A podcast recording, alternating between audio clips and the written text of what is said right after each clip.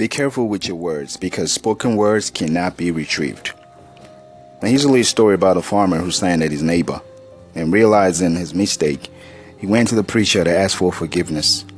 The preacher told him to take a bag of feathers and drop them in the center of town. The farmer did as he was told. Then the preacher asked him to go back and collect the feathers and put them back in the bag.